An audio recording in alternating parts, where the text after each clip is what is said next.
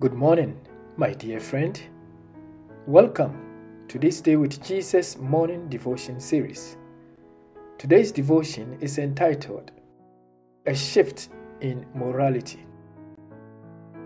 It is important to remind ourselves of the secularization of morality.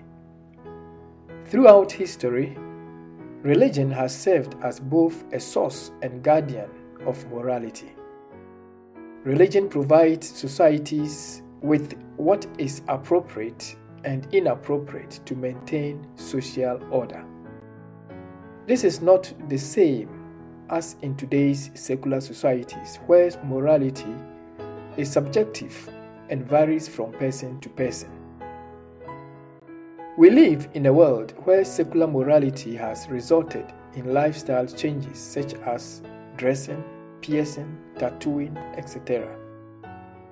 What was once deemed sexual perversion, like pornography, homosexuality, and so on, are now regarded as alternative sexual orientations.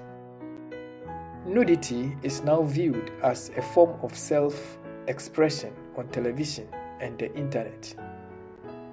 We can also mention a culture of consumerism and materialism, as well as sexual promiscuity without remorse.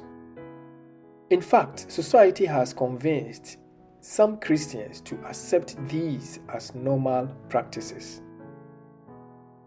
The Bible warns the church against perverted virtues in the world.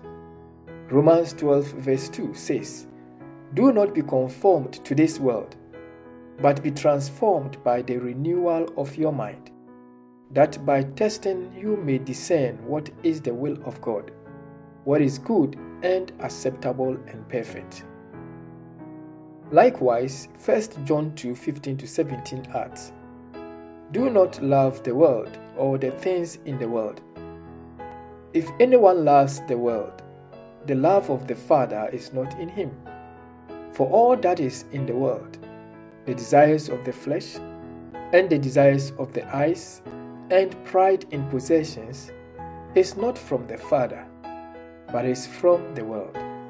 And the world is passing away along with its desires.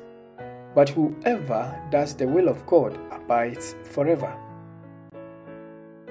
As we approach the end of the world, a secular lifestyle will exercise a strong influence in the world. But God's people must remain vigilant in obeying God and not be afraid to speak out against secular misbehaviors. Let us pray. Father in heaven, help us to live day by day to glorify you in everything that we do. In Jesus' name we pray. Amen. Jesus, Jesus, trust him, how I prove him more and more. Jesus, Jesus, precious Jesus, oh, for grace to trust him.